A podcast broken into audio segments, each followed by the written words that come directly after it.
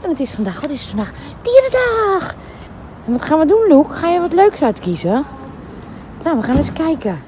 Kom, kom, kom, kom, kom. Het is vandaag Dierendag. Kijk eens, Loek. Dat is niet niks. Allemaal lekkere dingetjes. Je luistert naar Roggeveen Olijerhoek.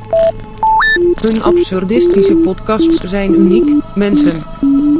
Zet je koptelefoon op en luister maar weer eens goed. Oh, en heb je al kaarten gekocht voor...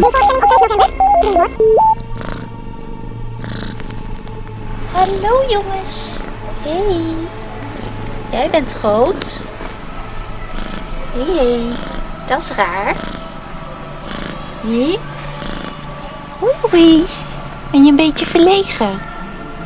Hé? Ja. Hallo. Ja, ik zou ook wegkruipen. Ik rende naartoe. Ik zie een hond op haar liggen en een vrouw op die hond slaan. En zij gilt van au, au, au, help, help. Haar arm zat helemaal onder stukjes vlees en uh, het hoort erbij. Ja, ze zag er gewoon echt beroerd uit. Even wachten jongens, even wachten. Het zijn kalmte en betrouwbare standvastigheid. Kortom, ik kan eigenlijk niet anders zeggen dan een perfecte hond. Iedereen kan inspelen op Dierendag. Gewoon een simpele vraag. Heb je iets lekkers gekocht voor je hond? Heb je iets lekkers gekocht voor je kat? Mensen willen ook de mens achter het bedrijf zien. Achter jouw merk willen ze zien. Nou, ik denk wel dat Dierendag speciaal voor deze branches veel aansluit. Voor een dierenwinkel, een vegetarische slager, voor een asiel, een hondenuitlaatdienst.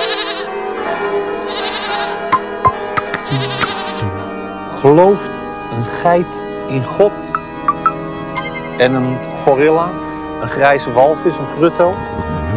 Ze hebben allemaal twee ogen, net als wij, een hartje om er lief te hebben. Een beetje schepper zal toch niet zo stom zijn om een schepsel te scheppen dat niet eens in hem gelooft? Nee. Dag mijn lieve vriendjes! Kom, kip, kip, kip, kip, kip, kip, kip, kip, kip, kom, kip, kip, kip, kip, kip, kip, kip, kip. Kijk eens. Dit is ons Leontien. Een heel mooi kippetje. Kijk, Paul de Pauw komt ook eens kijken. Kom, kom, kom, kom, kom. Allee, kom maar. In de regen.